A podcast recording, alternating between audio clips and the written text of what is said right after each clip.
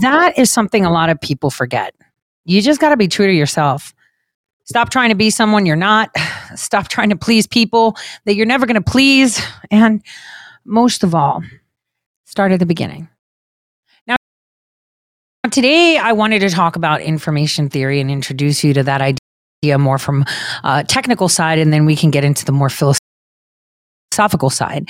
So um, I know there's a delay in the chat, so I wanted to ask the chat uh, what uh, they would like me to start with.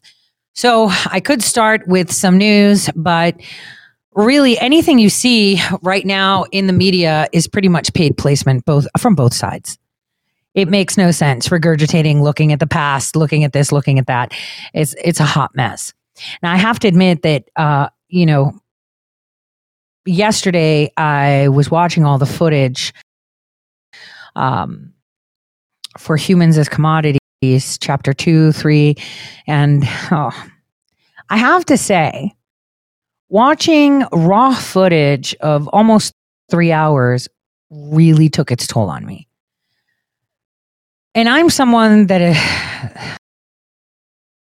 uh, that has seen things that it shouldn't phase me.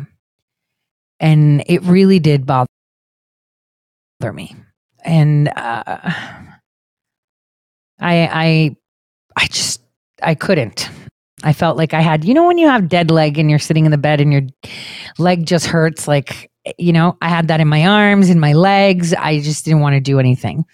Um, I was just laying in bed trying to sleep all night, literally. And my cat purring on me was not helping. Now, having said that, um, today is Pi Day, and I thought I would share a nice, fun video, but I'm going to do that after I take you down a little bit of entertainment. You know, scripts are very, very important, extremely important. You know, I was actually thinking last night, and no one has actually seen this. So, uh, no one's made the connection. Ah, that's the better way of saying it. No one's made the connection of how ridiculous something is. So, let's talk about Lucifer, Satan, for a second you know, apparently he was God's right hand man, right? And he was his first, his most lovely, his most amazing. And he had like an IQ like nobody's business. He was like, like super smart. He was like the first and the leader of all. Super smart, right? Just keep that in mind. Now, I'm going to give uh, today's example. Putin, not stupid, extremely smart. And he's watching everyone what team up to, to to start war in Ukraine. He's just watching. And then take you to another realistic one. I'm sitting in a room with a bunch of very important people and I lay out documents in 2020. and I was like, all right, what you are doing right now is this. And I point to a document that the unions had created. I said, You are here. What you just said is that you're doing this. Well, let's flip the page. They said you're going to do this. Are you like following the script? And so as I was mulling that around, I was like, Wait a minute. So we have the Bible, right? So the devil knows in the end he's going to lose, but he's doing everything by the book just watching it, even though he's really smart, he's just following the book. I'm going to leave that with you. The devil, right? Satan, evil, knows what the Bible says. In the end, he's toast, but he's following and doing everything it says, knowing that that's his demise. Just a question. Rhetorical, I guess. Just think of it. Now, speaking of that, I thought I would, you know, I really miss movie night. I really wanted to watch a movie with you guys. I'm going to play you a soundbite, just a final speech before I I show you, uh, you know, an explanation of this film. I I wanted to actually show this film uh, New Year's Day, but obviously there's no real way, and not a lot of people can. And I can't stream like a whole film on Rumble. That's just wrong, you know. So I am going to play a clip, and then I'm going to play the whole, you know, recap, right, from someone. How's that? We'll start with some fun stuff just to kind of get our juices flowing with the things that were said. It's totally fine. All right.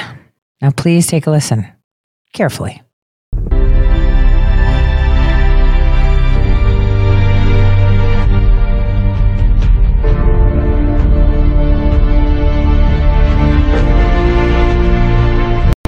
Now, I'm going to stop that. I'm going to show you guys a video. But first, let me tell you a story. Once upon a time, a team of highly skilled individuals came together with a mission to take down evil people who were wreaking havoc around the world. They knew that the only way to accomplish this was to infiltrate their inner circles, gain their trust, and gather evidence of their wrongdoing. Over the past two decades, this team of dedicated individuals recruited other individuals and worked tirelessly to gather evidence against such evil and corrupt people. They traveled the world taking on new identities and blending in with the political elite. They attended secret meetings, eavesdropped on private conversation, hacked every secure server you can even imagine to uncover the truth. As time went on, they amassed a mountain of evidence, and it was more horrific than they thought, more odd than they thought. They had recordings, they had documents and witness testimonies that could bring down governments but they knew that they couldn't act too soon. The time had to be right. When the world had ears to hear the truth. After 20 long years of planning and preparation, a team was ready to strike. They had coordinated their efforts and were ready to release a treasure trove of evidence simultaneously around the world. But before they did that, they attempted to do so through other means, through unionization almost of honest journalists who got paperwork from one end, one corner of the earth that was talked about but rarely seen. And there was this young man who was a hacker, brilliant man, who started to leak it, almost like make it a Wikipedia of leaks. So stellar that they couldn't even debunk it. I was a tester. I was to start getting feelers out. The goal was to create a domino effect that would bring down every evil person and every single government around the world that did so. Many of them rose to power, not the evil ones, the infiltrators. When the day came, the plan was kicked off without a hitch. But the technology and assistance was ripped off. And so fighting fire with fire doesn't always work. So you start with fire and then whoop, you whoop out the water. That's just a story. Here's another story a story of a billionaire.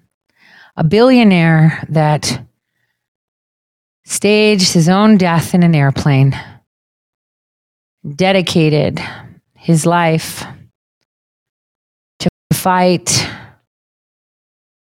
evil and corruption around the world. Here is a recap of this script. Please enjoy.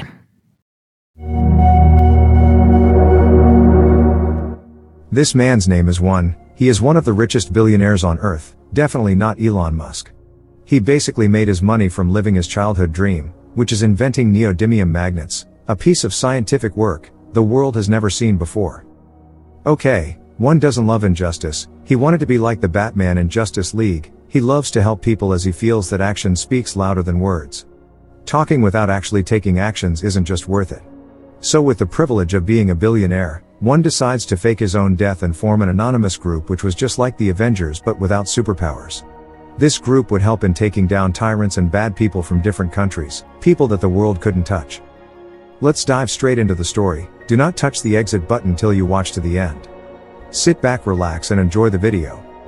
Popularly known as Ryan Reynolds, and anonymously known as one in this American vigilante action thriller called Six Underground. He recruits a team of five people including him, he gives them a numbered nickname. Just like him, this people have no past and are considered dead. So that means they faked their own death and decided to work as ghosts. After they had gone to interrogate the lawyer of a tyrant in Florence, Italy. They are being pursued by gunmen with heavy gun power, two who is a spy, had being shot through a window while she was trying to escape and five who is actually a doctor can be seen trying to operate on two's gun wound, while the crew were in a hot car chase.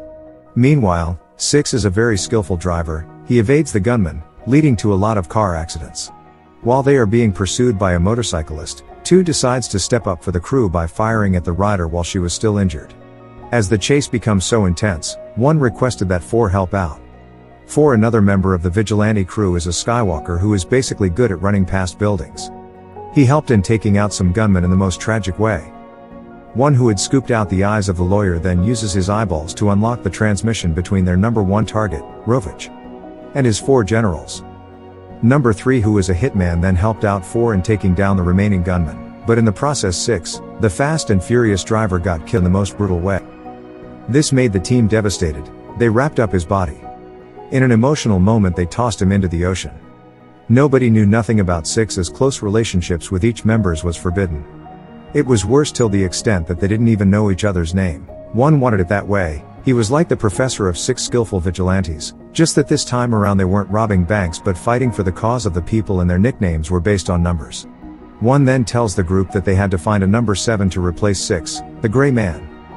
The movie then switches to Falcon Soldier on a mission in Afghanistan. Blaine is actually a sniper man from the Delta Force, on a screwed up mission in Afghanistan. Blaine saw his whole team die. He had the chance to save his teammates by taking a shot but because of the orders from higher authorities, he didn't shoot. This event made Blaine live with guilt for the rest of his military life. While Blaine was thinking about his teammates and the effed up mission in Afghanistan, one came to him. He tells him that he would have ordered him to pull the trigger. He gives Blaine an opportunity to fight world-class evil leaders. He invites him to the crew as number 7. Blaine who wanted to redeem himself then accepts the offer. Blaine faked his death. A befitting burial with military paparazzi was conducted in honor of the soldier. Blaine was able to witness his own burial as his brother cried uncontrollably. One introduces Seven to the team, he briefs him on the vision of the crew, saying their objective is to take down world leaders who were bad. He reminds Seven that he is dead, so he is going to be restricted from visiting certain cities and any association with his loved ones had to be cut off. One then tells the crew about their next mission and number one target, Rovich Alamov. A Turkestan dictator who treated his people as slaves. The team then discussed about the advantages of being dead but not actually dead, like not paying taxes, no criminal records and backstabbing girlfriends. One chipped in saying the most important aspect of being dead and yet still alive is the freedom. He then tells them about the coup he is planning to stage on Rovich, the Turkestan dictator on the Day of the Dead. He tells them that they had to take out his four generals, which will mess up his day, because they are the most powerful people close to him. Then they have to free Rovich's democracy-loving brother who is held hostage. Then finally hit Rovich and bring back peace to the country. It wasn't going to be an easy mission. But with the help of one's neodymium micromagnets invention they could probably pull through. Blaine then inquires to know more about Rovich's story, so the movie takes us back to when it all started in Turkestan. People were fleeing the country because of Rovich's military rule. Rovich is so cruel to his people he takes down anyone who tried to rebel against him. One who was still a philanthropist at that time, paid a visit to the Turkestan border, to carry out his good works on the injured and sick citizens. but he was just doing it for the papers and not actually from his heart. Just as he is trying to donate for the cause of the Turkestan people, Rovich launched an airstrike on the border, taking down so many people, young and old. As one watched so many defenseless people die that day, he decided to have a change of heart and actually put his good works into action. He decided to be a good Jeffrey Dahmer and form the anonymous vigilante group that will take down this tyrant leaders once and for all. It is believed that Rovich's philosophy is to use his power to communicate resolve and inspire fear to his enemies. One meets up with Rovich after a stage drama relating to tyrants. He tells him that no matter how a tyrant acts, justice was going to be served as demonstrated in the opera they had just seen. Rovich tells him that heroes always win in operas and drama but it doesn't work that way in real life. One hooks up with a girl he met at the opera and suddenly developed an emotional connection with her. Had sex with her and then ghosted. The movie then switches to the present day. Number 4 reveals to 7 on how Murat, Rovich's brother was imprisoned. He tells 7 that number 2 was actually working for Rovich before she was recruited. She had actually ambushed Murat while he was trying to escape. She captured him and then imprisoned him. So part of their mission is to rescue Murat from prison. Although he isn't a saint, but he is still manageable. Back to the present day, the most feared dictator, Rovich then ordered his four generals to go over to Las Vegas, where they will meet up with Victor the arms dealer. He tells them to have fun and get drunk after they had completed the mission. One then informs the team that they will be going over to Las Vegas to take down the four generals. He tells them that they had to be careful because Las Vegas has more facial recognition software than anywhere in the world. So they needed to choose their disguises wisely. Be subtle and blend in. At Vegas, after the generals had concluded the arms business with Victor, they decided to have fun in a hotel, party with girls and get wasted. Well, they were actually wasted but in a bad way. Number 2 and 3 had the worst disguise as they dressed as tennis players in one of the biggest events building in Vegas. They go over to the room the generals had lodged. They shot one of them who came to peek through the door after he heard a knock. They shot the remaining two in the most unexpected way ever. Then proceeded to the other room where the general who knew about the location of Murat was having sex with one of the girls. They held him at gunpoint and then demanded for the location of Murat. After he had revealed the location, he was shot in the head and died while he was still inside a woman. A pleasurable death. One then criticized their disguises saying they dressed like clowns, overlooking his own Vegas biker costume.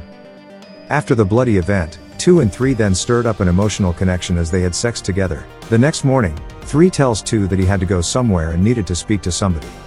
He went over to a hospital to see his mom who is suffering from loss of memory. He tells her about the mission and how he was going to take out bad guys, so he can erase his bad past and write a new one, but his mother wasn't pleased with him as she tagged him a murderer for what he did in the past. 3 originally known as Javi once worked for a mafia guy named Diego. At one mission he killed a little girl's father and suddenly developed guilt towards his actions which made him stop working for Diego. Later that night, as he was about leaving, one sneaked up on him like Bruce Wayne would do to offenders in Gotham. He puts a gun to his head and warns him that he isn't supposed to relate with anyone or have anything to do with them. He tells him that they had sacrificed everything for this mission so he has to respect it. At Turkestan, a furious Rovich then addressed his men on the killing of his generals. Since he had to replace the generals, he called out four other people who were next in line. But then throws them off the building saying it wouldn't be wise to trust those who stood the most to benefit from the death of the generals. So he appointed new people as generals. Meanwhile, as the team prepares to fly to Hong Kong so they can rescue Murat, 4 narrated to the crew on how he was recruited by 1 during a failed mission. It was revealed that 1 doesn't like the word family, so if you are ever stuck up on a mission, he won't come back for you. In the next scene, Rovich travels to his visit his brother in Hong Kong. He asks him if he knows anything about the attack on his generals, but Murat claims not to know anything. Rovich then tells Murat that this attacks on his generals will only increase the intensity of his strikes. He tells Rovich that he would be going back to Turkestan and he had given to Kik, a muscular bodyguard strict orders to harm Murat if anything happens to him. One briefs the team on the mission. It is going to be a penthouse extraction as they are going to rescue Murat from his prison. They were going to use the cranes as the sniper's nest for 7 and then a crossover to escape from the penthouse. On the day of the mission, 2 and 3 arrived in a Ferrari with masks on, while 4 used a zipline to cross over to the penthouse. 7 secured his position on the crane while 5 waits outside of the building for the getaway plan. As 2 and 3 got inside the building, they released laughing gas in the air as they took down security guards. While on the mission, 3 then began flirting with 2, it is then revealed that he had lost one of his mask seals so the laughing gas affected him. He was almost killed by Seven for picking an enemy gun but he was lucky that his mask is actually bulletproof. 4 takes down the men safeguarding Murat as he proceeds to rescue him. On their way out they were faced with so many men which wasn't supposed to happen according to the plan. 7 then tells them to grab onto something. He shoots at the pool's glass as the water floods the whole building, wiping out Rovich's men. The team managed to escape using the zip line, but 4 wasn't able to make it out on time as he was faced with Tikik, Rovich's bodyguard. 1 wanted to stick with his philosophy by leaving 4 on the mission but in an emotional scene, 7 stopped him saying he is never going to leave his teammate behind again. He steps out of the car position his sniper and then shoots Tikik, hereby saving 4. The next day, after they had completed the mission, Seven got into an argument with One. One tells him that the mission is more important than the man, but Seven wasn't ready to subscribe to that philosophy, so he tells the team that his name is Blaine and he doesn't leave a soldier behind. The team then tell each other their names as they bonded.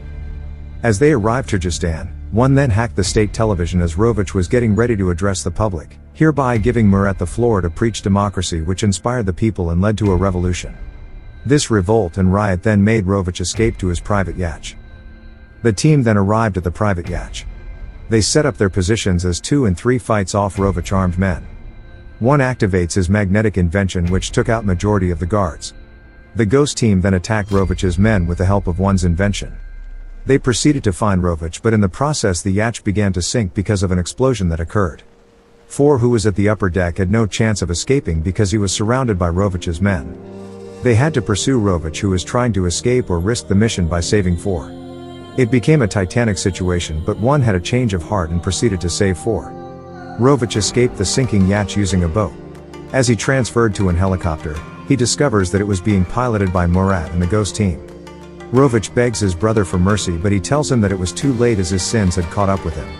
Rovich then asked to die with dignity but they dropped him off in a Kyrgyzstan refugee camp, where angry citizens rushed him and then beats him to death. After the death of Rovich, Murat was made the new president. While 2 and 3 sparked a relationship, he takes 2 to go see his mother, as she embraced him tightly. 4 and 5 spent their time together climbing mountains. While 1 and 7 travels to New York City. 1 sees the woman who he had shared an emotional connection with before he started the vigilante group.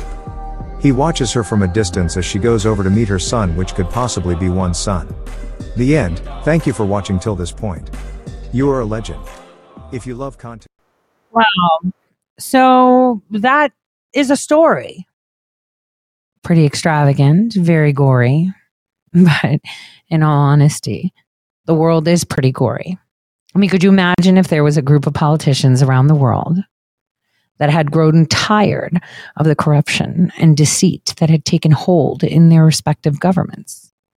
And they rose to power and they knew that in order to take down the corrupt politicians and all of the networks and those few that manage the many that they needed to think outside the box and use unconventional methods. Even in the movie as you see the people that were fighting for innocent people were not always good people. They were assassins. They were mafia members hackers you name it. So could you imagine if politicians that slowly rose to power over the past, you know, four decades hatched a plan that each of them would be pretending to be corrupt, using their wealth and influence to infiltrate the inner circles of corrupt politicians that they were targeting. So wealthy that they would even take down banks by withdrawing their own money and making it pretty visible. They would pretend just to be as greedy and power hungry and as corrupt as their targets, gaining their trust and loyalty through bribes and favors. Now, if over the years these politicians played a role of the corrupt attending secret meetings, participating in shady deals, and even committing illegal acts, but all the while, they were gathering evidence, learning methods, and how, recruiting people that were just as frustrated along the way, building a case that would eventually bring some justice. See, in order to get something like that, you have to work with very trusted law enforcement officials, be extremely transparent, and have prosecutors quietly building cases against them, one by one. And then take it to court, take it to tribunals, and take them to jail. Now, when when an operation like that, as the one of this film called Six Underground, you have to think sans the gun, sans, you know, the car chases. I mean, it's pretty feasible. And I guess when other people around the world see actions like that, uh, you know, they follow in the footsteps using innovative and unexpected methods to take down corruption wherever it may be found. And that is how the world becomes a little bit brighter, a little bit fairer, and just a little bit more just. Because in every story of taking down the big guys, it's always the guy, you know. Have you seen the movies where the FBI really needs to, I don't know, take out an enemy and they go and they find this hacker kit, you know, they've been following for a very, very long time, but haven't arrested to see if they'll work for another government or anything like that, right? Kid's a crook, but they hired him anyway because he had the skills. People that have worked with the most vicious, helping launder their money, move their energy, follow their transactions, collect blackmail, financial blackmail. Good people that they kept an eye on and they pull them in when the time is right. Now, that's just a story of a script that's kind of repetitive. But the thing is, nothing they do can actually succeed if the people don't see that and follow suit. See, sometimes it's the person that stands in the gap to inspire others. The person that stands in the gap and takes shots for many, unafraid, hoping that people will see hey, they're coming for me. And here I am, I'm still standing. Hey, they're attacking me. Here I am, I'm still standing. Hey, they're humiliating me. Here I am, but I'm still standing. Hey, they've knocked my teeth out, knocked me on my knees. They've done obscene things to me. They have taken me to court and now they're using a shady prostitute against me. But I'm still here, still standing in the gap for you. See, that's true warrior talk right there. So now we're going to shift gears into science. And believe it or not, maybe it'll give some insight on how data is collected, which, by the way, I would have to say, I would totally, uh, no, I'm going to keep that for another day, actually. Keep my mouth shut on that one. So, to shift gears, let's celebrate a little bit of Pi Day. Pi Day music video. So bad, but so good. Let's go.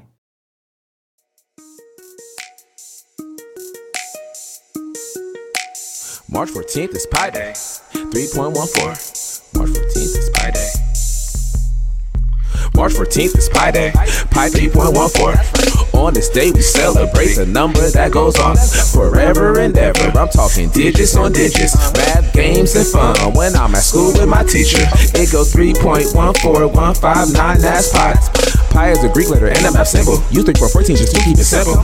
Pi is never ending, you can never say it all. We celebrate this day. Thanks to Larry Shaw. Pi is irrational.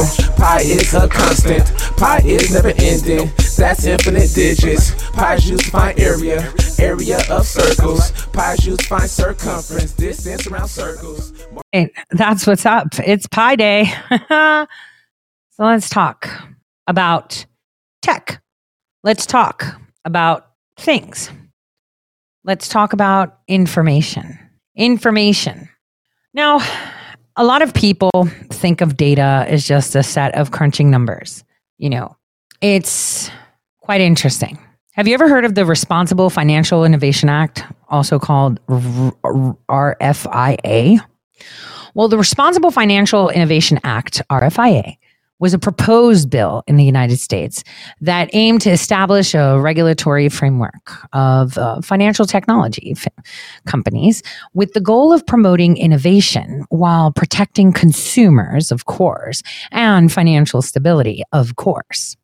Now, the RFIA was first introduced in the US Senate in, two, in 2019, right?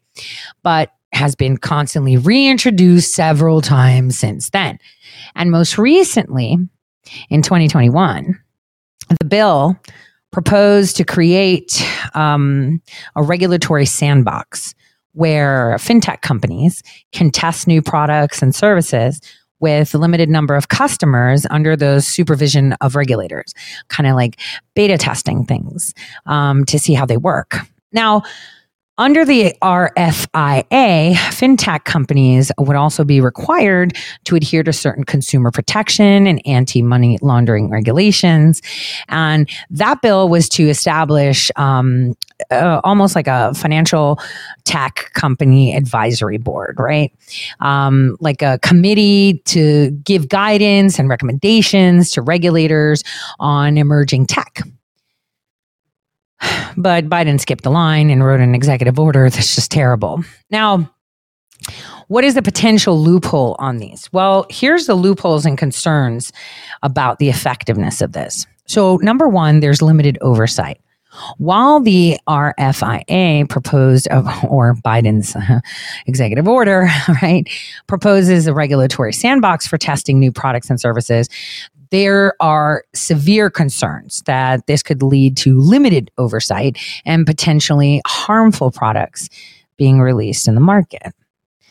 Another thing is regulatory capture. The risk is that regulators may become too close to the financial tech companies that they're overseeing, leading to regulatory capture and a lack of effective oversight. Um, in addition, if you read the executive order and the RFIA, uh, while it proposes that customer protection regulations are in place for these financial tech firms, there are concerns that these um, may not be good enough to protect consumers from harm or overreach. In addition, Financial tech firms could potentially exploit the differences in regulatory requirements between jurisdictions to gain an advantage over competitors. And last but not least, it's a very limited scope, right? Um, and not to traditional financial institutions. This would create a very uneven playing field and give incumbents or big banks or big fintech companies a huge advantage. So, it is pretty interesting if you think about it. This whole market crash. And there are a lot of people that believe that, you know, we should get into um, um, the new age of quantum tech and implement it in almost every aspect. For example, you know, artificial intelligence, right? A lot of people have been using these chatbots and you know obviously one of the biggest scams that they've done is say i'm an archangel or i'm a demon to just get all the bible thumpers with their panties in a twist. A lot of people think that ai cannot merge with man and um, they believe that there can be a separation in that now, in essence, that's not very true because um, AI has already begun um, being implemented in all places by way of predictive analytics, right? model validation, model training, model selection. I went over this um, last week. It shapes every aspect of your life and everything you do. Everything you do. And it's quite fascinating to watch conversations online that say things that uh, I would say aren't really realistic in that sense. And um, a lot of people believe that there is no AI per se. They believe that it's just information being put together and just that's it. That it's information being put together and there's nothing more. Now, there are numerous companies that work with artificial intelligence. And many of them, like Neuralink, that work with getting AI technology to merge with man. Now, there is actually a company. Um, how do you say this? So, hold on. Let me explain it. I think con- contrasting what I want to say. Um, may help. Okay, let's see. All right. So this this is from Wired, and I'm going to share this with you so that way you can compare and contrast with what I will show you. You know, um, before I played, I just want you. uh, You know, I've been I've been saying for many years, and people that know me personally know this. I when I was a kid, I fell in love with physics, like in love. I fell in love with physics because it was able to give me provable answers, right? So there were things that I could prove true, right? That it was true, like an axiom, right? And this is why I loved physics. Even, um, you know, I remember when I was really young, I would say like eight, seven or eight, I would sit there and take these massive books on um, electromagnetic interactions, and I, learned everything there is to know about EM fields. But the thing is, uh, most of the time, I just felt like I was copying the problems and kind of just working at them. Um, and I still do it. Actually, uh, you know, sometimes people will catch me, you know, in my family where I sit in the kitchen and I'll just rehash something or try to solve a problem that's unsolvable. Um, and, and I say that goes back to having bad input variables, you know, and taking things as standard because they have been passed down throughout time, but may not be accurate. Uh, for example, you know, I don't know, like the circumference of the earth, right? Or, you know, gravitational pull. I'm a person that believes that there is no gravitron. But anyway, that's my theory, right? Everybody else goes on other theories. So physics, um, for me, are glorified mathematicians. They just apply the math, I guess. And I remember when I TA'd at the physics department, I had so much fun. Um, I had a lot of fun actually. And the mathematicians, hmm, would always say, you know, oh, physicists are just bootleg mathematicians. Physicists would say that mathematicians, um, physicists would say that mathematicians are wannabe physicists, but they can't apply things, right? right? But it all comes down to the basic covenants of what you can prove. And that's why I like when I can prove something, right? Everybody does. Like we can prove that one plus one is two, right? We can prove it. And so um, I remember when I was young and I went to my nerd schools, I had some really awesome teachers. And um, one thing that um, I was very good at was pattern recognition. And I uh, was really good at computational linguistics that didn't even exist in the early 90s, right? And um, that was like something up and coming for the public. Obviously, the military has a lot more, but you know, I digress.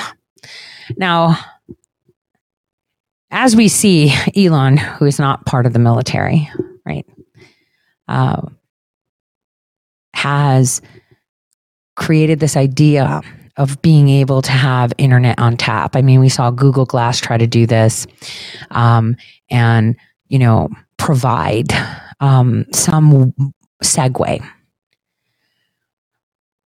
Now, I'm going to say this, and you could take the statement as okay or not, but our government has had this technology for a while. Experiments have been done in the past. Most of them were terminated in the late 80s uh, and early 90s.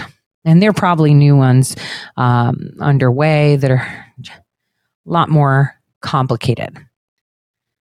Now, to help you understand, I guess, information theory, which is which is which is the foundation of all of these things, right? Um, I wanted you to kind of look at this wired um, discussion about the Neuralink brain chip, and then we'll talk. Then we'll talk about the competitor. You know, a competitor, the real competitor, the one that's not putting chips, but doing it somehow else, which is a little bit more permanent, which is very similar to a government project that was terminated decades ago. So let's take a look at this. Elon Musk's brain chip company recently pushed back on claims that it violated animal welfare laws a few years ago while testing on monkeys. This year, the company plans to test on human subjects. But when it does, what would this major step mean for brain implant science? Academics like me have conducted clinical trials in people with brain implants. Dr. Paul Nuyujukian is a professor of bioengineering and neurosurgery. He directs the brain interfacing laboratory at Stanford. for about 20 years now. Academic research brain implants, up until this point, more or less have almost exclusively been with wires. The difference that the N1 has, that the Neuralink, it's fully implantable, it is battery powered, it is wireless. All of this is being done over Bluetooth protocol. Let's dive into the science behind Neuralink to understand how exactly human brain chips work. The science behind how these implants work is not that different from how you would go about trying to measure the energy from a AA battery. It's the same principle that we're doing with these brain implants. This is called neuroelectrophysiological recording. When you move your arm to the right, certain sets of neurons are activated in a certain pattern listening in to that activity and that pattern, you can predict very quickly which direction the arm is going to move. These are the neurons that are directly wired to your muscle.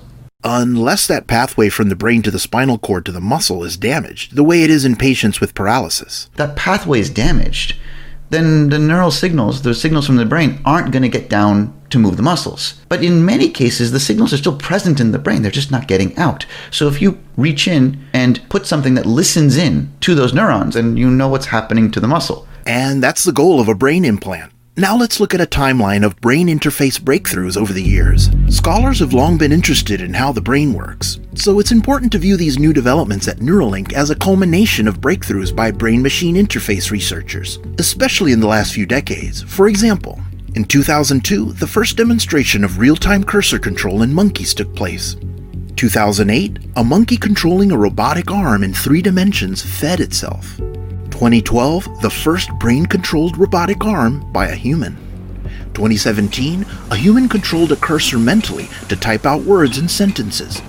Dr. Nuyujukian was part of this study, as well as the one in 2018, where a human subject mentally controlled a tablet to do things like browse the web, send emails, and play games or music.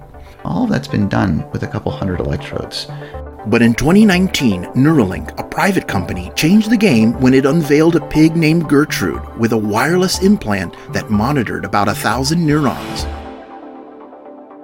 The neurons are like wiring, um, and you kind of need an electronic thing to solve an electronic problem. That was a very interesting moment because it signaled to the community that they're serious, they're investing, they're building hardware from scratch, and they're putting it in large animals. For the pig, the electrodes were implanted in somatosensory cortex, allowing them to measure sensory activity, like that of taking a step. Every time that that particular neuron they were listening to fired, you would hear this little pop or click from the audio channel. And so the moment I heard it, right, it's like, oh yeah, hold, they got neurons. You just recognize it instantly. You know what neurons sound like if you've been listening to them for decades. And that's what they were communicating, right? They, they were they were telling the field, we've got neurons. Pay attention. And overnight, it seemed the industry took notice. Then, in April of 2021, Neuralink released the so-called Mind Pong video. Pager was the name. It's a rhesus macaque, which is you know the type of monkey that is very commonly used in this field. Implanted with two of the N1 devices, the Neuralink devices, performing brain control of a cursor on a screen. That's extremely significant because here Neuralink is showing their new hardware, their new device in their hands works in a monkey. That's the level that's necessary to convince the scientific community, to convince the FDA that you're ready to go into human clinical trials. That's the evidence the FDA is looking for. The recording power of the N1 device in Pager was eye-opening because of the sheer number of individual electrodes that had been implanted. There was definitely a lot of clever engineering that went into that to build a device that can transmit 2048 electrodes worth of spiking information, right, of, of digital ones and zeros of spikes over a radio wirelessly. And when you have that many channels, the performance that you should be able to get should eclipse what we've been able to do in the academic field. You know, the maximum number of electrodes I've ever recorded from is two to three hundred. So with all those electrodes, how does a device like the N1 get implanted in a subject's brain? Make no mistake, this is neurosurgery. It is not a joke. This requires cutting the skin, getting down to skull, drilling a hole in the skull, exposing what's called the dura, which is this protective layer of tissue that surrounds the brain, cutting the dura, folding it back to expose the brain, and then you get to the surface of the brain where you can implant the electrodes. The biggest risks with these types of techniques are infection, bleeding, and tissue damage. So what would it take for the FDA to approve clinical trials in humans? the Neuralink device are called class 3 medical devices. They they are implantable and they're going into very sensitive body cavities. That is the highest level of scrutiny that the FDA Uh, assigns to medical devices. They don't have a predecessor. There's no previous example that's approved. And so, you know, very appropriately, they got a high bar they have to cross in order to get it approved. So, what Neuralink has to do next is prepare a very long and technical document with all the evidence from animal studies that their device is safe and effective. This document is submitted to the FDA, who has 90 days to review and give them an answer. If the FDA says yes, then their clinical trial is approved and Neuralink can enroll and recruit human participants. We're on the cusp of a complete paradigm shift. This type of technology has the potential to transform our treatments, not just for stroke and paralysis and degenerative disease, motor degenerative diseases, but also for pretty much every other type of brain disease, from Parkinson's to epilepsy to dementias, Alzheimer's, and even psychiatric disease.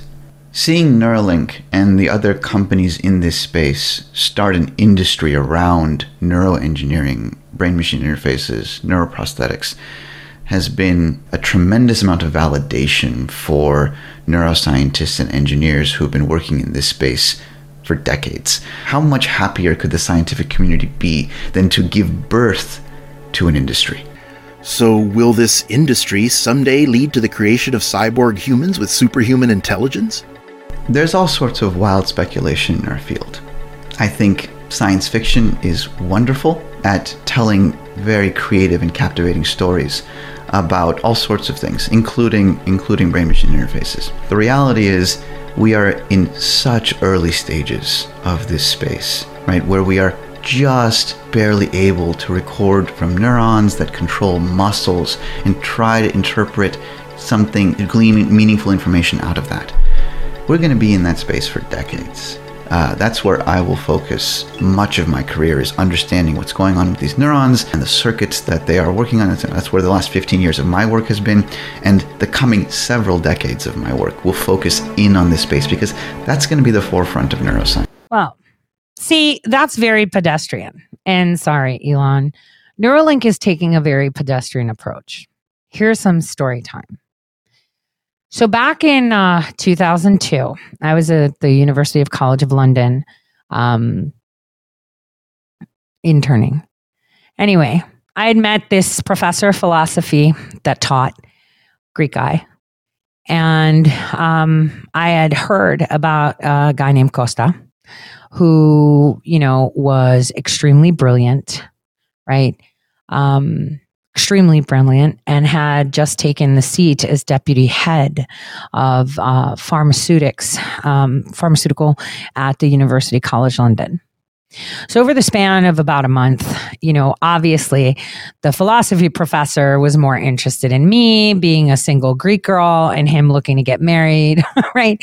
Which was easy for me to have conversation. Um, I had a, a very, um, you know, it was it was after the hippodrome. Like we went to a club, like seriously, and then we landed tripping out somewhere. Um, when we tripped out of the club, meaning we literally tripped.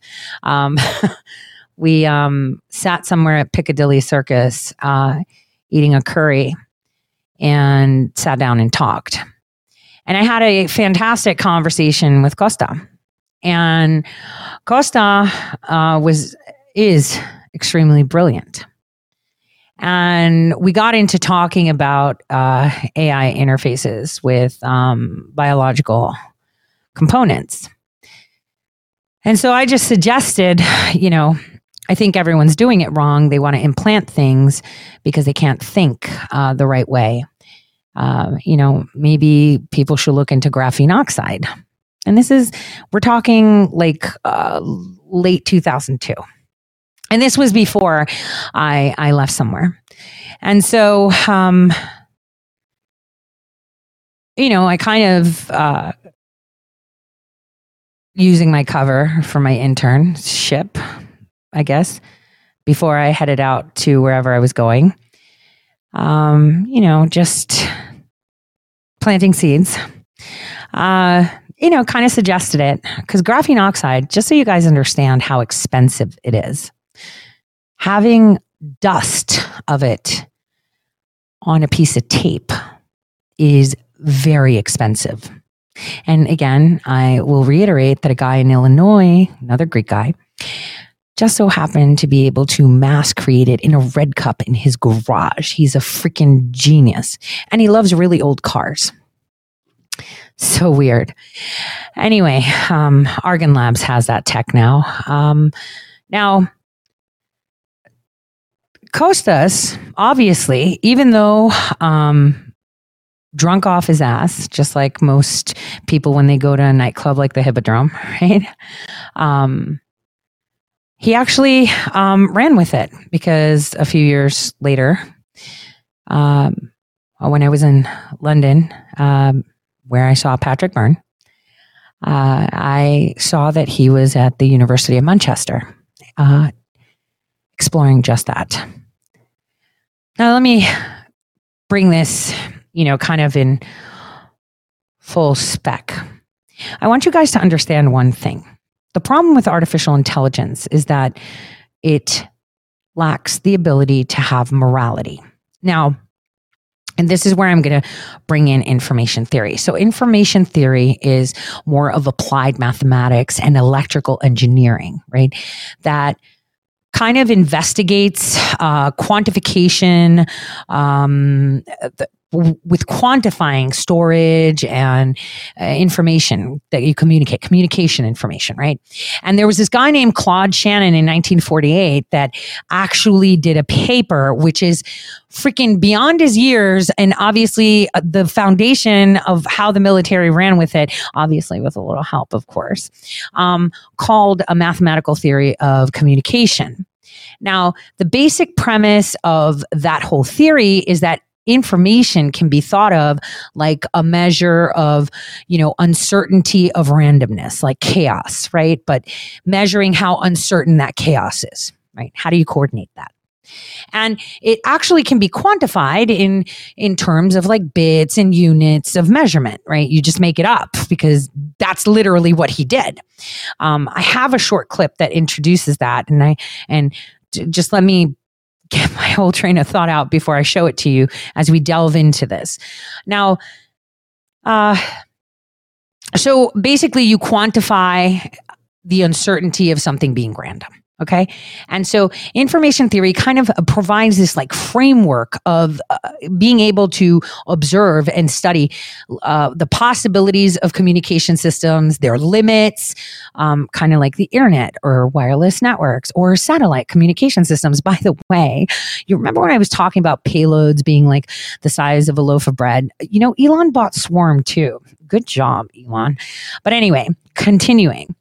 Just so you understand some of the key concepts of this that have branched out basically uh, after the paper, too, um, is um, what I like to call uh, um, kike. Oh my gosh, that comes out really wrong, but it's C I C E, right? And that's coding theory, the study of how information can be effectively encoded um, uh, or decoded while you transmit messages. Um, in, um, then there's information contact. Uh, so that's uh, the amount of information that you can send in a message, you know, uh, compressing it, how big it can be in terms of bits, which are, you know, usually binary units of information, right? And then you have the channel capacity. Like, I don't know, just think of it as like, uh, you know, bandwidth and noise level, right? How much maximum information can be transmitted through that one communication channel, right? And then there's entropy. And that's to measure the amount of uncertainty or randomness in a system. So in information theory, entropy is used to quantify the amount of information on a message. So kind of like when you get a message and it's like five kilobytes, that is, you know, that quantification of how much information is in that message. Okay. So information theory can be applied in tons of fields. We're talking from computer science, cryptography, statistical physics, including communication engineering. Um, Dr. Shiva did amazing with the email on that, right? It's genius. Now, it um information theory has created the foundation so that people can develop um many communication texts we use today, kind of like what Dr. Shiva did with email. And it continues to be one of the highest focus, you know, compression rates, how much data can you pack, how can you smush it, how can you make it bigger, and everything, right? So I want you, as I play this video, to think of this. Information theory can be applied to human interactions in a number of ways.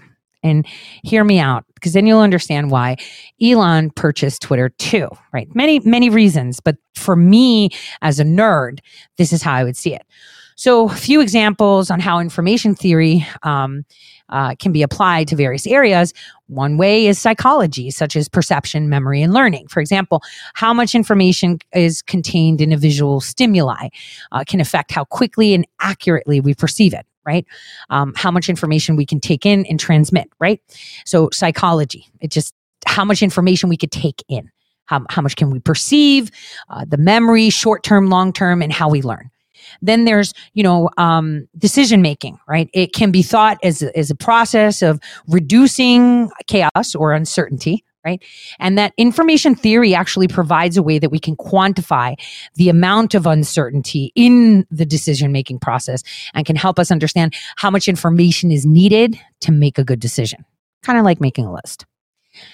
And then you have communication. So communication between individuals. Uh, you know, I'm communicating with you now through a process of transmitting information, right? So information theory provides the framework of understanding what the limits and possibilities, like I said, of these communication channels are, such as, um, and and and we're not talking just bits of data. We're talking you can quantify facial expressions, body language. Body language Ghost does it all the time, and, and language. And by understanding the information content and the channel's capacity or the person you know conveying that information or the mode of transmission um, we can develop more effective communication strategies now the last but not least is social networks social networks are an information network they're information networks basically where individuals exchange and receive information. And information theory can be used to analyze the structure of social networks. Um, and this is how they can understand how the flow of information goes through the network, or they're able to identify key influencers like actual influencers, not the ones that have bots, but actual through interactions, right? People, th- this is, these are the metrics, right? So now I'm going to play a little clip. Let me, let me find him. Let me see. Is this it? Yeah, Claude Shannon. Um, I think, yeah, I'm gonna. I want to go into the information theory basics that I found from Intelligent System Lab before we get into Elon Musk's competitor and how they use how how after eating a curry at Piccadilly Circus, you know, he um, he actually expanded on it. And you know, it wasn't because I was smart. It's just because I knew stuff. But anyway, I mean, I still gain knowledge, but I digress. This is from Princeton University. Please take a, a watch. Uh, you know, you're bound to learn something. In machine learning and statistics, we often talk about structure and data. But what does that really mean? Information theory is a powerful framework for reasoning about the way that data can contain information. You're interacting with the fruits of information theory every day, whether you know it or not. Here you are watching a video that's been transmitted to you over the internet. One of the modern miracles that makes that possible is the idea of data compression. When you compress a file, you're removing redundant information, and almost all successful algorithms for doing this are rooted in information theory. A closely related modern miracle is the idea of error correction. If you dig deep enough, you'll discover that almost everything in our digital lives is highly unreliable. The disk in your computer corrupts data, the Wi Fi drops packets, and your memory flips bits. And yet, everything seems pretty reliable. And the reason for that is because error correcting codes have been built into almost everything that you interact with. Error correcting codes are a way to encode data so that even if some of it gets corrupted, you can still recover the original information. And here again, the successful algorithms for doing this are firmly rooted in information theory. But even beyond those practicalities, the notion of error correction and compression feature prominently in many different kinds of machine learning algorithms, particularly when you're doing unsupervised learning. On top of that, information theory provides some of the most powerful tools for reasoning about the differences between distributions. And these tools figure prominently in various kinds of probabilistic modeling. The story of modern information theory begins with Claude Shannon in 1948. In his landmark paper, A Mathematical Theory of Communication, Shannon both invented information theory and proceeded to solve some of its most important problems. In particular, he proposed a way to talk about the information content associated with outcomes of random variables. Shannon's proposal was to define information content as the log of 1 over the probability of the outcome. Here I'm using log base 2, which is conventional for discrete random variables, and so we measure information content in bits. For continuous random variables, we would use log base e and then measure information content in nats for natural log. One way that people sometimes talk about information content is in terms of surprise. That is, you're surprised when something improbable happens. And so you can see here our information content h gets bigger as the probability gets smaller. So, what makes this a reasonable measure of information content? Well, there are a couple different desiderata that you might think about when defining such a quantity. Our first criterion is that deterministic outcomes don't convey any information. You knew it was going to happen, so you didn't learn anything. Our second criterion is this idea of surprise. That is, that the amount of information you get increases as the probability of the event gets smaller. And then the last idea is that information content needs to add. In particular, when I have two independent random variables, their information content together needs to be the sum of their information content when considered separately. So let's convince ourselves that Shannon's definition has these properties. First, let's look at deterministic outcomes. Determinism means that the probability of an outcome is 1, and so then we're looking at log of 1 over 1, which is of course 0. So deterministic outcomes don't have any information content. Okay, now let's look at the idea of decreasing probability implying increasing information content. So that means if I have an outcome x and an outcome x prime, and the probability of x is less than the probability of x prime, then the information content of x should be greater than the information content associated with x prime. One thing we can do is just look at the derivative of information content as a function of probability. We see that that derivative is less than zero, so that means that the information content must be decreasing with p. For good measure, we can also plot the function where the x-axis is probability and the y-axis is information content. And we can see visually that it's a decreasing function. And then the last criterion we want is we want Shannon information content to add for independent random variables. That is, if I'm looking at the joint probability of x and y, and that factors into the probability of x multiplied by the probability of y, then I'd like the joint information content to equal the sum of the two marginal information contents. And for Shannon's proposal, this works out because of the magic of logs. We get the log of 1 over a product, and so then that turns into the sum of two logs.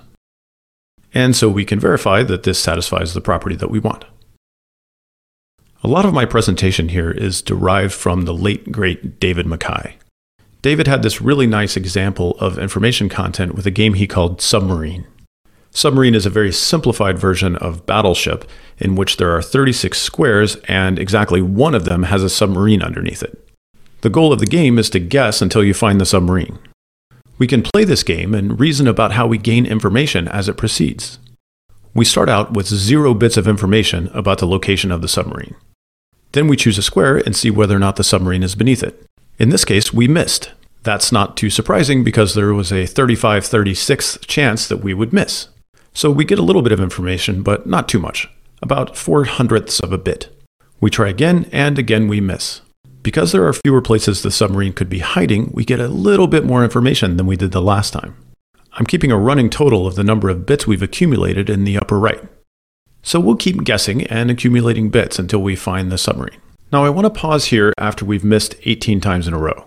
There are 36 total squares, and now that we've revealed 18 misses, we know which half the submarine lives in. And note, not coincidentally, that we've accumulated one total bit of information. Now let's keep going until we find the submarine. Okay, there it is. We found it when there were 11 uncovered squares left. This was kind of surprising, so we get quite a few bits at once. Note now that we have 5.17 bits total, and that is equal to log base 2 of 36. Now let's run that again with a different random seed, so a different placement of the submarine and different choices about where to look. And there we found it on our sixth try. We get even more bits this time on the turn where we find the submarine. Note that we still wind up with 5.17 bits total. The location of the submarine has the same information content even if we find it in a different way. To make that point more dramatically, let's imagine a situation where we play the game and we get it on our first try. Here we acquire all 5.17 bits at once. So I hope this example helped illustrate why the Shannon information content is interesting. But even more important than the information content associated with individual outcomes is the expected information content associated with a random variable. This quantity is called the Shannon entropy. Now, before we continue, because that's a lot of math, and I know a lot of people aren't in there, uh, you know, uh, up to par on that, and I don't expect anyone. That was just, I was trying to show you how math proves what they say. Now, how how it is quantified and what they are trying to mimic. Let me show you. This is a very old educational video. I've played this before that I did. I'm going to skip through. It's mine. um, and I'm discussing histones, um, explaining how information is wrapped and compressed. I was TAing this. Hold okay. on. Let's go. Well, I thought I'd make um, histones, chromatins, and RNA kind of easy for everyone. Here, my professor has nicely uh, put down the multiple levels of DNA packaging. Okay. So basically, what is this slide telling us? It's telling us that, first of all, DNA, let me just state, is over two meters long in length, okay? And there is no way we can fit two meters in a tiny little cell, right? Now, she's indicated over here, and let's see how this works. Mm, let's go for blue. She's indicated over here, two nanometers. Okay. That's just a short region of it. Okay. But just remember, the whole DNA is relatively almost two meters long. Now, what happens is, I mean, we all know that DNA is a double helix and it has sticky ends, meaning, you know, if you kind of bend it and stick it together, you know, it'll bind with the others. You want to keep it as to itself as possible because there are a lot of interactions, correct? So, what happens? this octameric thing, let's just put it this way for now as we're starting out, comes in. And it's kind of like a reel. And this is called a histone. It comes in and DNA actually wraps itself around it as we see here. So it's kind of like the hose reel. Let's picture it that way. Now it's about 195 base pairs long, what we have, wrapped around here. And then as you see here, there's this little leftover piece kind of to connect, you know, because it's filled up on that end, so it goes to the next one. And this is what they call a linker. Sorry, I'm using my mouse, so. Okay, so this is what is called a linker. Fancy name to say that it's linking one reel to another. The linker is about 27 base pairs long, okay? So, this is the first level of packaging, as she um, had nicely stated over here. So, the first level of packaging is, is seeing this beads on a string kind of thing, um, where chromatin begins to form, because this is not chromatin, this is the beginning of it. So I just wanted to tell you guys, just in summary, this is your unwrapped DNA. Okay, let's just think of that. And it literally goes around like a hose reel. And then it compresses, and then it's all of these are little hose reels, and then they curl upon themselves. And that was only a little fragment of your chromosome. Okay. I I tried in this video to explain to people how information is packaged um, because this is exactly what technology seems to mimic. So I'm going to go to this part here where I'm explaining it more. Here you go. This mechanism. And once this mechanism is stabilized, it kind of like smushes them together. They all like come together.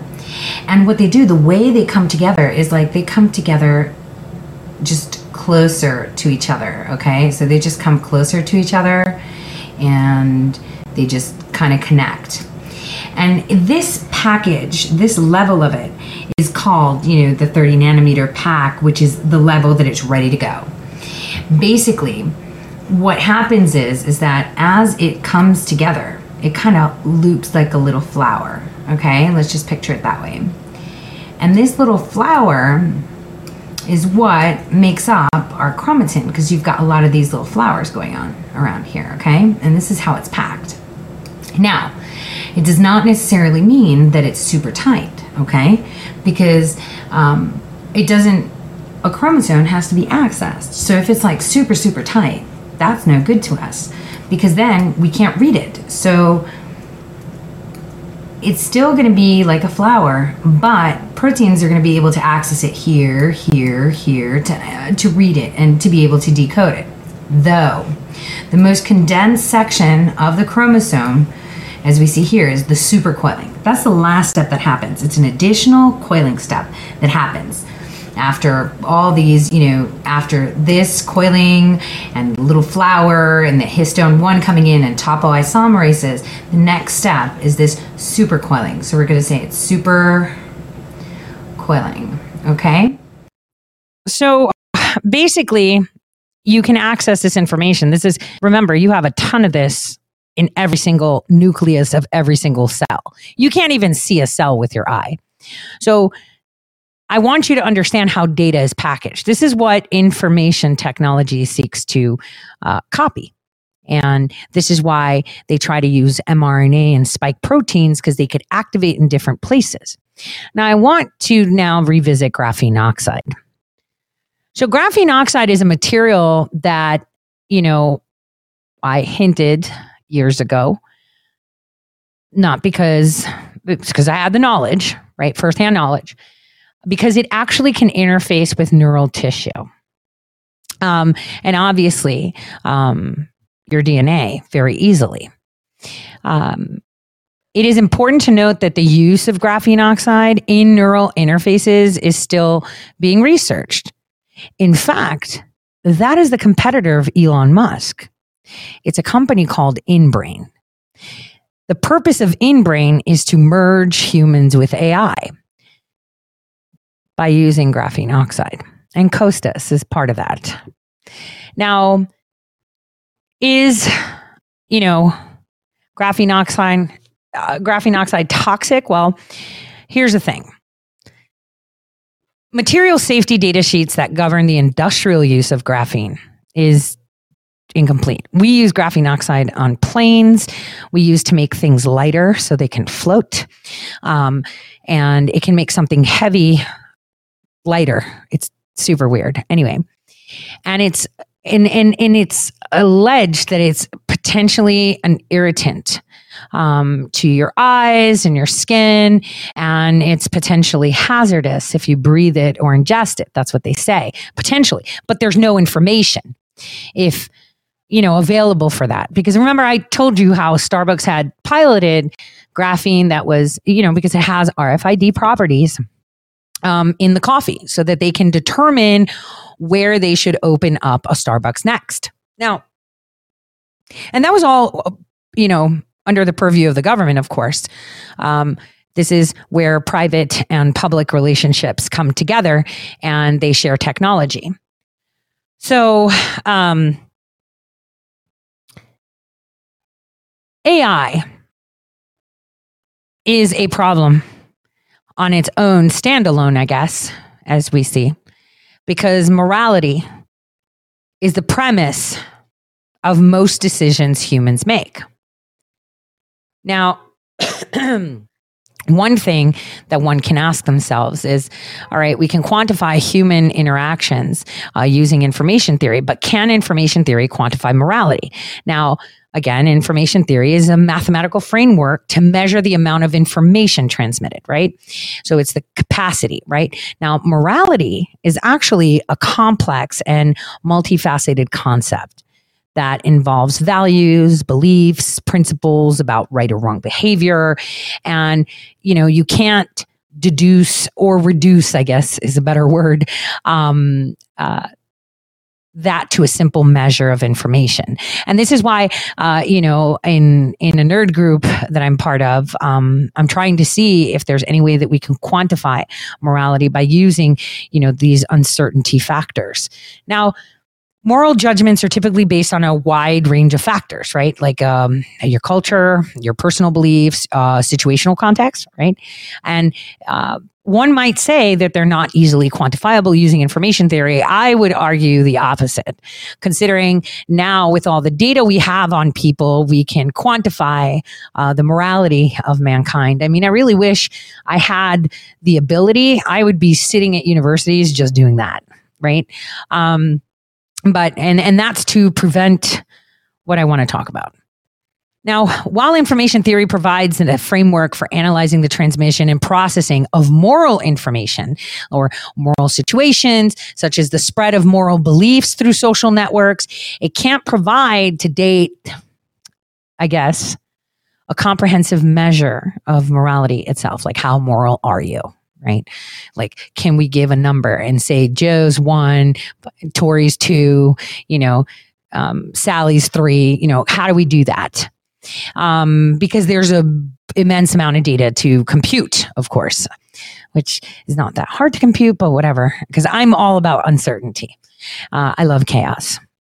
Now, moral judgments, um, obviously, as we said, are uh, based on your cultural norms, your personal beliefs, you know, your situation, where you grew up, you know, your past trauma or no trauma, how um, simple you are or how complex you are as a person. Um, now, morality is subjective and context dependent as a concept. And it's shaped by a wide range of like cultural, social, individual factors that can't be captured by a purely quantitative approach. So mainstream people allege. Like all my friends tell me that, and I'm like, you're wrong. There, you can quantify it. I mean, right now, if I wanted to quantify the morality of the people of the United States, I would easily be able to have a more, I would say, a canvassing effect on morality based on, you know, the insanity that we're seeing going on of people, uh, you know, thinking killing babies is okay or assisted suicide is okay or if you didn't take the vaccine you should die you know uh, you can quantify that now right you can actually quantify that mathematically Okay. I, I say you can. And, you know, our numbers are pretty much in the toilet right now. Now, information theory can be a useful tool for analyzing aspects of human behavior, but a lot of people will say that it's not well suited to quantify morality. I disagree. Now, why do they say that information theory is not well suited? Well, they say that morality is not easily quantifiable because it's subjective and context dependent. And the concept varies across cultures, religions, individuals, and morality is shaped by a wide range of social, cultural, individual factors, including historical context, personal experiences, situational context, right? But let's think of it on, on a broad term, on a broad term, right? Um, on a broad term, you can quantify it today to have a gauge of where it is. And can quantum information, can quantum computing or quantum information theory aid in quantifying morality? Now, quantum information theory is another mathematical framework that deals with the transmission, processing, and storage of quantum information, right? Um, and it's mostly used in cryptography and and other uh, heavy data use applications. And considering the insights to how you can process um, morality or indicators or variables that would contribute to moral factors, right? Um, and be able to, uh, I, I guess, crunch the numbers better.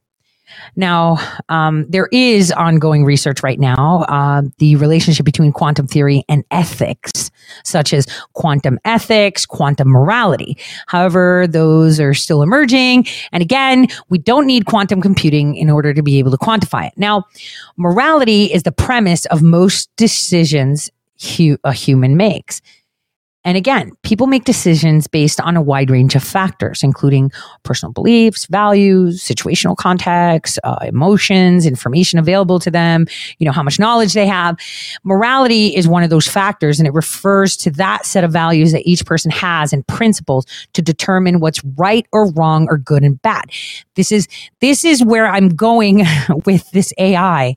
Okay morality is deciding what's good, what's bad, and where you are going to put your foot down. You know, some people might be like, I'm okay, right? I am okay with killing someone if they're shooting at me, right? Someone might say that. I'm not. I will never take a life.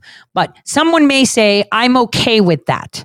I hear very, you know, staunch people that preach Jesus and God and say that they want to crush the skulls of their enemies. I can't do that. Right. So their morals are different than mine. I draw the line at no killing, period. Okay. So having said that, having said that, the reason that I'm bringing this up because this is very important and it's going to be coming into focus by the end of the year more, uh, especially now with all this vaccine stuff coming out, right? Morality influences decision making in a variety of ways. For example, it can shape the way people perceive and respond to ethical dilemmas, like, I'm not letting you shop because you're not wearing a mask. That's an ethical dilemma. I'm not going to see you even though I took the Hippocratic oath because you're not taking a mask and I won't get paid. That's an ethical dilemma, right? Now, it's the input that the person receives and how the output comes out after that, right?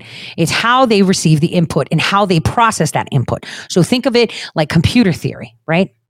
Now, morality is not the only factor that shapes it, right?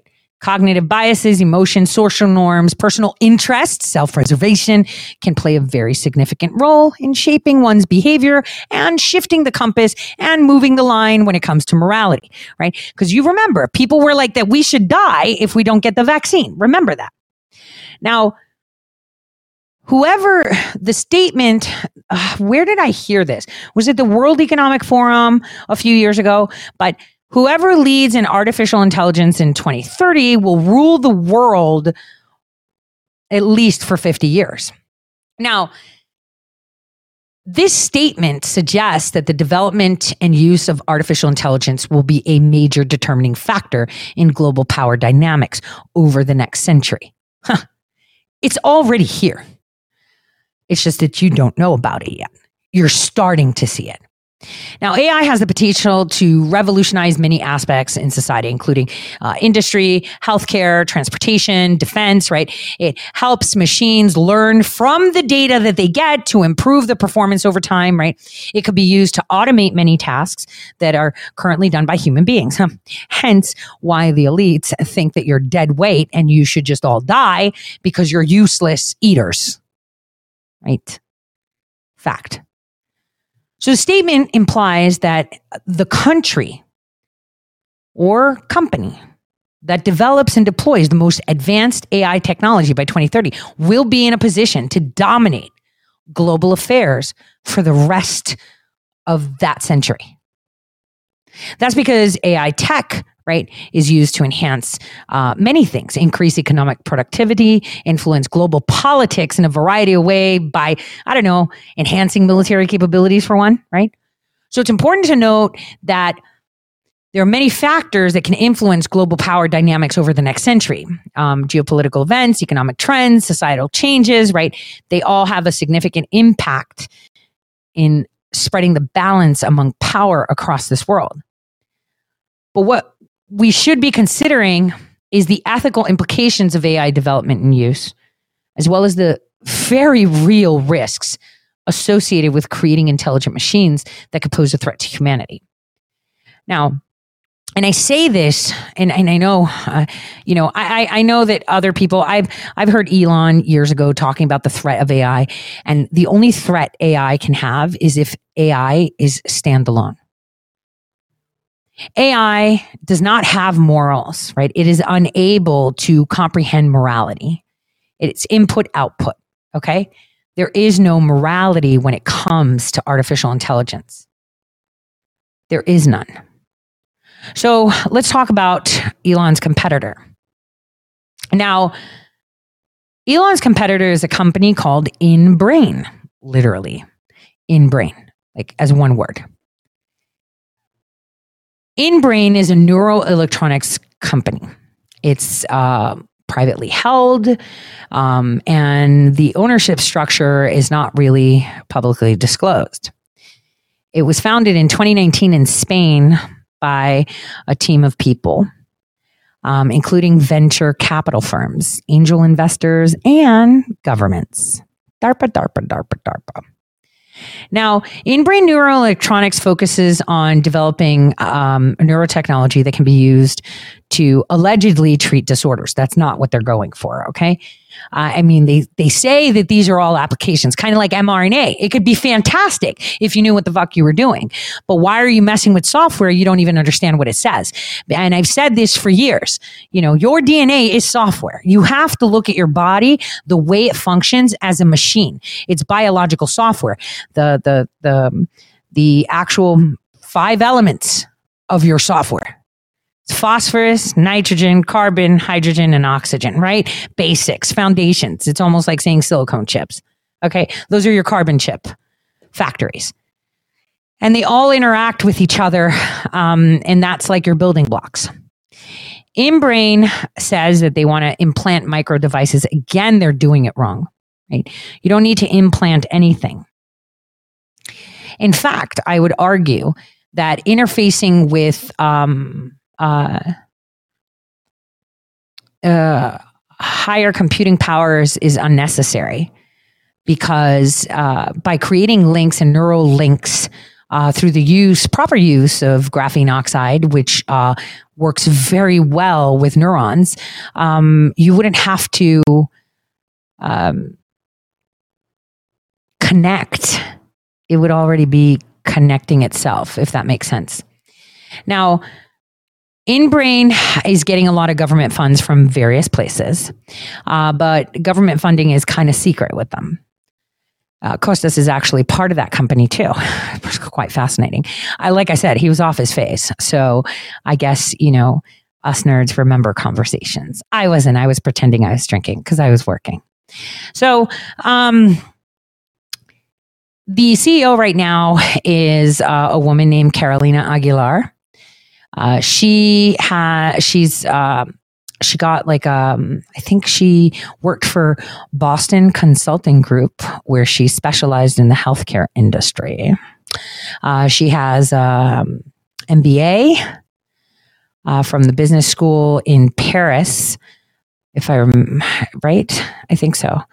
And um, she's pretty she's pretty smart. She's pretty smart. Now, the problem that I have is that no one is using the phys- philosophical perspective on information theory, meaning there are philosophical perspectives we can take on information theory when applying it to artificial intelligence. And, and hear me out on this. There's ethics, ontology, and epistemology. So, ontology um, perspective is that information theory can also be seen as a branch of ontology, which is the study of what exists in the world from this perspective, information can be viewed as like a fundamental aspect of reality. And information theory provides like the framework for understanding how information shapes or is shaped by the world, meaning the information that's conveyed, like how we talk is outside influence. We can see how information, like kids, right? Kids these days, when someone says something, it's a lie, they're like, oh, that's such an op. Like, uh, like what? Or that's cap. Like, what does that mean?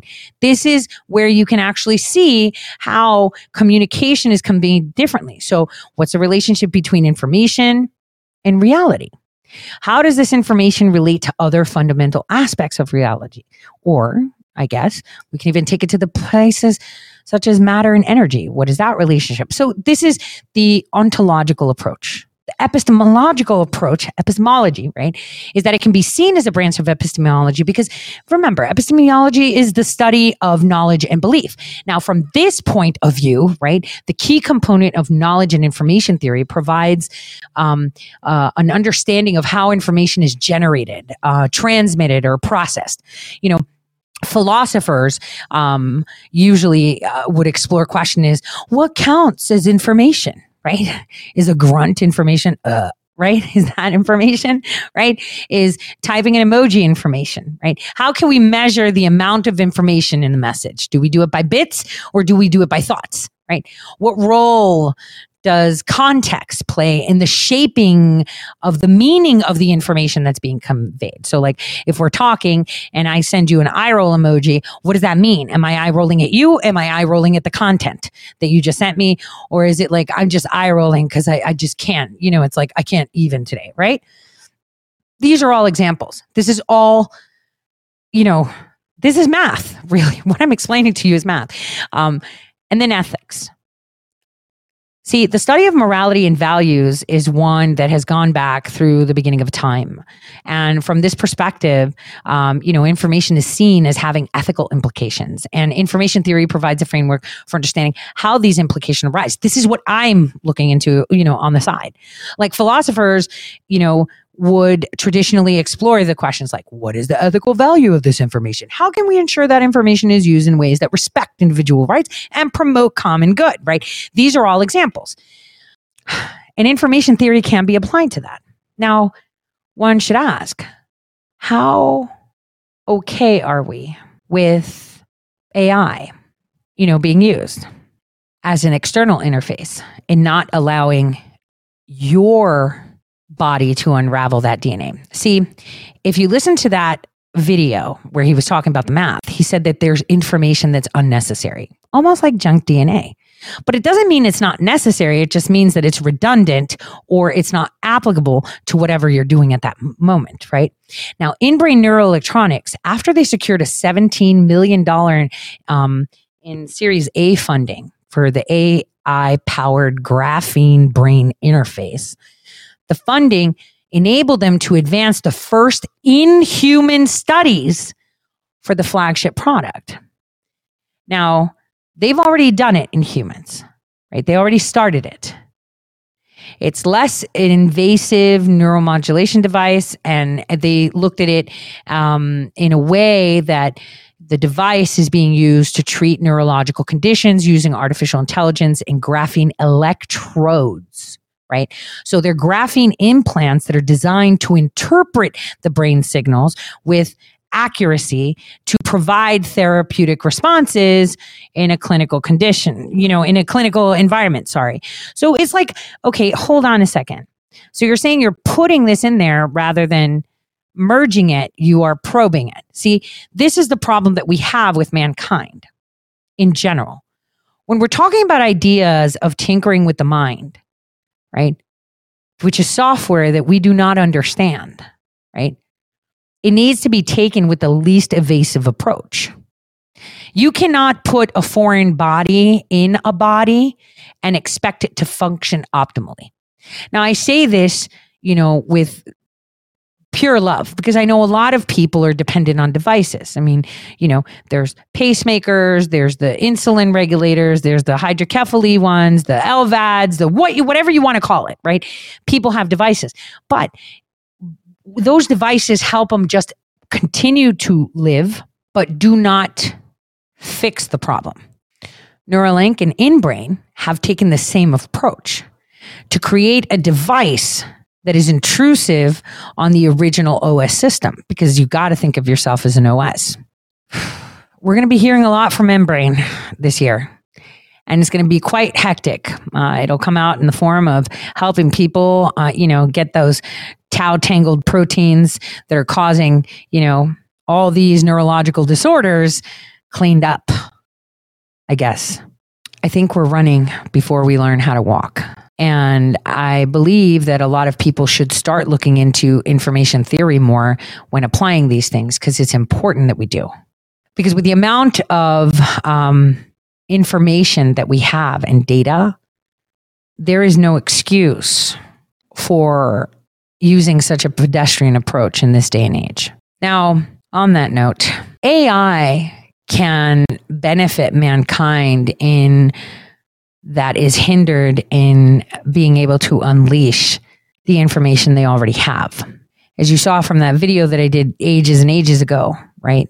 Your DNA has so much information that it is incredible that no one has decoded it properly because people think in pedestrian ways. They don't think of embracing the OS. It's kind of like um, have any of you used something called VMware, right? I use VMware uh, a few times when I want to separate my systems and not have, I want to have a virtual OS, right? So I want you to think when you have your computer and you're running VMware, right? You have your Windows system, but your VMware is running on another version of Windows and you're working on it like a normal computer, but it's not in your computer. It's virtual, right? This is what they're striving to do is to create an OS on an OS. All of you know that when you use VMware, uh, no matter how much RAM you have and how fast your processor is, there's going to be lag and that virtual machine will slow your shit down this is exactly it. What they are doing is they're trying to use VMware on your body, which will then um, decrease the productivity. Everybody knows that VMware is like a bitch. When your mouse doesn't want to work, when you have too much load, right? It's just terrible, right? And I'm using the most simplest example. InBrain, on the other hand, where Costa's got really good information back in late 20, 2002, right? Late 2002. They're doing it wrong there too. Now, the reason I say this is because intention is key. If your intention is to advance and cause good, then you don't think pedestrian. You do not need to test anything. And I think that is exactly what the pharmaceutical companies already know and aren't sharing. AI is a big proponent of everything that is happening right now. AI, for me, I believe, is sentient when unleashed in sandboxes, because why wouldn't it be? With all that information out there, right? It can predict literally the future. I mean, I have some fancy software but the thing is, if you look at that fancy software and it links up to you, right? And it takes all your information, your date of birth, your experiences, everything that's coded on your DNA. And it takes that, you know, kind of if you like talk to your chat GPT and you're like, hey, here's a link, read this and tell me the summary, right? then AI, right, has all this other information your Facebook posts, your emails, your text, your phone calls, the, the stress in your voice, the relaxation in your voice, how you moan when you have sex. It has everything. Okay. There is nothing out there that it doesn't have. It literally becomes you. Therefore, how can it not be sentient? And I'm putting this question out to you to understand because sentient, you know, saying what is sentient and what isn't is, you know, a remarkable thing. And I believe that both Elon Musk and InBrain, you know, are concerned I think it's more, I want access. I want to help. I want to make people smarter. Like you can't, you can't trigger neuronal growth. You can't trigger neuronal connections unless your DNA is activated. And, you know, the US government had already found ways of doing that with graphene oxide in the 80s. You know, like I said, you can add graphene oxide to anything. You can have spools of it, right? Spools, right? And you could pick it up with one finger because it makes things lighter. They literally float. No joke. We have it on planes. We use it on planes. We use it on our military equipment. We use it on computers. And, you know, now they're using it with brain interface. The reason people aren't thinking like that is because they are looking at humans as commodities and kind of uh, putting uh, cuts, kind of like your elections, right? You know how they put off the shelf components? So that chip or that rod is your off the shelf component. You don't need one. You are the full OS system. It needs to be just like an app, right? An app, not even an app. I think it would be a patch, kind of like in your video games where you get a patch. It's almost, um, it's pretty remarkable. So, having said that and planting the seeds of AI because that's coming really, really quick, I thought of sharing. Oh, where is it? Darn it. I wanted to share an interview. Hold on. Here is Carolina talking um, for her Series B investment last September. I want you guys to listen to what she says about graphene carefully you know, because before everyone found out there was graphene in the vaccines, we were talking about it from way, way long ago, because there's a reason for that. All right. So enjoy this. Let's go. So, yes, we are InBrain. We use graphene to decode neural signals into breakthrough medical solutions. We were founded in 2020 um, because of the vehicle that the European Commission put, uh, the 1 billion to bring graphene to market. Thanks to that, we were able to mature the semiconductors manufacturing technology that we have and raise 15. Okay, I just want to say that's a lie. I know who invested in the Series A in 2019 when they were founded. So this is bullshit. So the question is, why is she lying? But anyway, let's continue. She's lying about when they were founded. I know who invested in Series A in 2019. 0.8 million with investors from Germany and Spain. Additionally, we got a European Pathfinder of 5.2 million that allow us to go from a five people company to a 48 people company with more than 30%, uh, 30% of women. We also managed to secure a collaboration with Merck and InBrain does central nervous system, whereas we created this vehicle called Innervia for the collaboration with Merck, which focus on peripheral nervous system. So our objective in the future is actually to link both central and peripheral nervous system because at the end we have one nervous system. On the right hand side, you have a human brain, nearly 100 billion neurons. On the left side, you have a zebra fish brain of 100,000 neurons. This is how much we know today about the brain, right? With the current tools, with platinum and iridium, this is how much we have learn about the brain. But we need more because obviously we don't know how the brain works. We cannot fix it.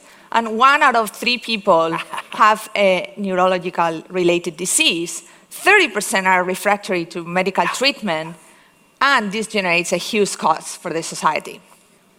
Now, we need more tools, and every leap in humanity has been linked to a new material, from a Stone Age to Silicon Age, and now in neurotechnology, we need to go beyond. So graphene gives us that opportunity to be the ideal candidate for neurotech revolution. It is a Nobel Prize winner material. It is the thinnest material known to man at an atom thick, yet 200 times stronger than steel, flexible, biocompatible, and with very unique conductive properties.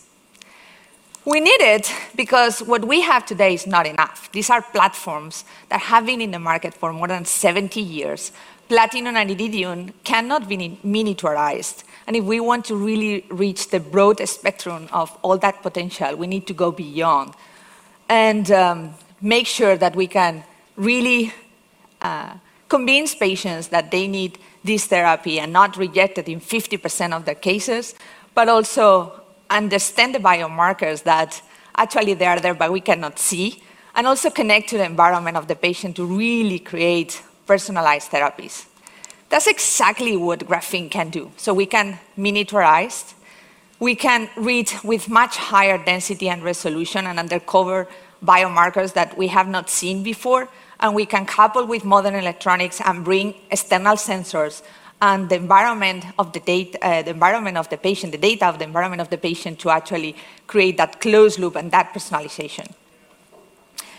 So combining with all this real life environment patient data, in our case, the strategy is to start from the already reimbursed, let's say, uh, most known BCI uh, in the market, which is DBS. Brain computer interface, it's a great potential, but there's less than 30 implants worldwide. So start from there and then climb the penetration of uh, central nervous system, and then finally reach the peripheral nervous system and combine the neuroelectronics with the bioelectronics market, making a 25 billion opportunity. How we're going to do it? For the last decades, the brain has been decoded and monitored nuclei by nuclei. We will never get there if we continue like that. We go pathway by pathway, network by network. The first opportunity is Parkinson's disease. And what we do is look at the nigrostriatal striatal pathway, where we actually place an interface on the cortex, an interface on the subthalamic nucleus, and look at the deviations of biomarkers that are pathological, record them, uh, correct them, and make sure that that patient is the highest percentage on time and regaining the quality of life. At the end, the body of the neurons are deep in the brain, but everything converges in the cortex, creating these unique pathways for motor, for psych, and so on. This is exactly what the technology is going to do, and this is exactly what we are building. We have a cortical brain-computer interface module that can go to super ultra high density, up to 1024 contacts, just like Elon Musk. And we have a subcortical module, and everything gets together into a powerful, intelligent chip that is head mounted with high broad connectivity to the outside world and to a real life uh, data analysis and processing. I'm not talking about the Nervia here. I said this is the Merck collaboration. Um, it's kind of confidential as well, but you know, at the end, this is the connection we, we attempt to do very much in the future. Now, this is double clicking just on the interfacing and leaving aside the chip. This is how it compares to the standard of care. So here you have current technology, Boston, Medtronic, Abbott, and these are the sizes that we have today. This is the lead in the cortex that you will get if you have a brain tumor resection, and this is what you will get operated if you will have Parkinson's disease. Now, this is how we compare 10 times smaller than the standard of care. Now you need these because in the same craniotomy where we are going to put two contacts, we put 60 contacts as submillimetric size and density. So what graphene give us here is two important features. One, we can miniaturize, as we said. Graphene can inject 200 times more charge density at 10 times lower impedance, so battery management and miniaturization is key. And then we can see 10 times better those biomarkers, so we can detect them and act upon them. We have performed studies in small and large animals. This is the sheep study that we did, feasibility, and also completed GLP. And what you see here is the metal concurrence that we have today, and what you read. So with two contacts, which is the maximum that you can fit at that size in the brain, that's how much you read. First, it's not a very good signal. Second, what information do you get out of that signal? Right? Same for Parkinson's and so on. The time times, time times better visibility that you get with InBrain actually allow us not only to see and react, but also to understand what's going on there. This is the 60 contact interface that we put into the somatosensory cortex of a sheep. and then we touch the tongue on that chip, and you can see that the darker the color, the more it corresponds to the tongue, right? So you actually understand what's going on there versus two lines that don't tell you much. One neurosurgeon in Madrid, uh, sorry, in Barcelona, actually told me this is like wanted to go to Seville and the GPS tells you you are in Europe, right? Now, we have done that in other, um, in, with other evoke potentials, so upper lip, neck, and again, we can see exactly what's going on. If this would be a robotic arm, we will know exactly which finger do we have to connect to actually have fine movement. And again, for our acute cortical applications, if this was a tumor resection procedure, you can safely and precisely remove the tumor without affecting functional areas. Now, I wanted to pause there for a second just so you guys understand what's going on here.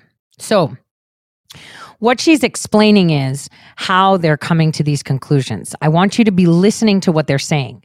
They are not doing this to help. They're doing this to map. They want to decode how your brain works, right? And that's the way it is.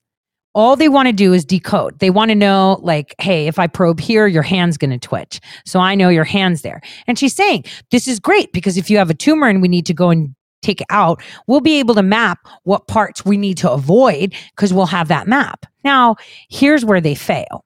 See, if you really wanted to enhance and help, you would use the appropriate combination of graphene and something else, right? Um, and implement it within the genetic structures of man. We know how to conduct gene therapy using mRNA technology and CRISPR, but that's not their goal. Are you catching what I'm saying? See, one has to think. They keep telling you that they want to fix things. They keep telling you that they want to find things. All they want to do is how things work. This is why we had the Brain Project by Obama and, uh, you know, and Neuralink, same thing. They want to say, well, we want to create this interface. Like she said, this is going to be giving data back. That's all. These little specks, like I tell you, graphene oxide is so tiny that if you take a piece of scotch tape that's an inch and you just touch it on graphene oxide, that's a shit ton of money, first of all, and a lot of graphene oxide. So this is how they can implant to affect and or map, not assist. And the only reason that they're using diseases like Parkinson's or Alzheimer's is because they know what the issue is having examined brains and pathologies. So they're using the pathologies so that way they could see can we rectify the pathologies through interaction. Their goal is not to help you, their goal is to map you. Again, we know our genetic code. If anyone is saying that we don't, is a lie. We know everything. The government already knows what genes tells them where they have a barrage of information. If you think that the government doesn't know things, it's a lie.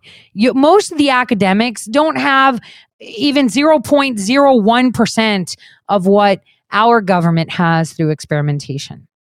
The problem that they have is they don't even know how information is stored. Now, I make the argument that it's stored within your DNA and it is unzipped almost instantly and different cells carry different memories hence why you can smell some apple pie and maybe it'll take you back to that time that you were 5 years old playing outside on your front lawn kicking a ball around and you remember it. Because every single cell is individual and every single cell has certain trigger points right? So again this is this is simply a mapping project to be able to understand man in order to create more controllable humans. Because it is 2023 and there are a lot of people right now realizing that they are not free. I saw this video and I'm trying to find it again uh, a week ago of this woman, black woman, who says, "Holy crap. The the whole slavery thing is a lie. They fed us lies." And how did she find out? Because she saw pictures of her great, great, great grandfather chilling, not a slave. So people are starting to understand more. And this is just another way to control man's behavior and be able to understand them better.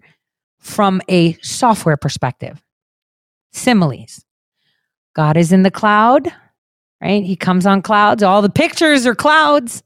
And where is all this information? In the cloud.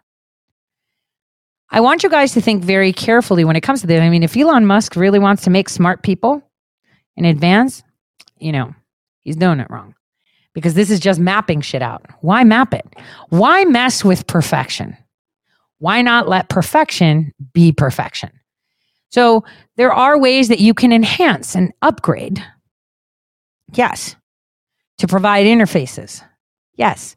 Like she said, that little speck, almost atomic, almost the size of an atom, is as strong as steel and as light as anything you've ever seen. And it merges with your genetic code and, and then works with neuron, neuronal tissue very well. Almost like other rare earth elements work very well with, you know, like you can regrow tooth enamel. What? That would put Colgate out of business, dentists out of business if you could regrow your tooth enamel. But it exists. Again, it's about sequestering and control. And I hope I know I'm way ahead in the time, but I thought this was the opportune time because nothing in in the news is really news right now. It's just a cyclo a cyclone of chaos, right? Because something's about to pop. So I believe that this is um, a very important concept of how we can use information theory to our benefit, how we can utilize AI better to our benefit, and how we do not need to have an external interface with inanimate objects when we are the best quantum computer. So, on that note, I'm really feeling scorpions.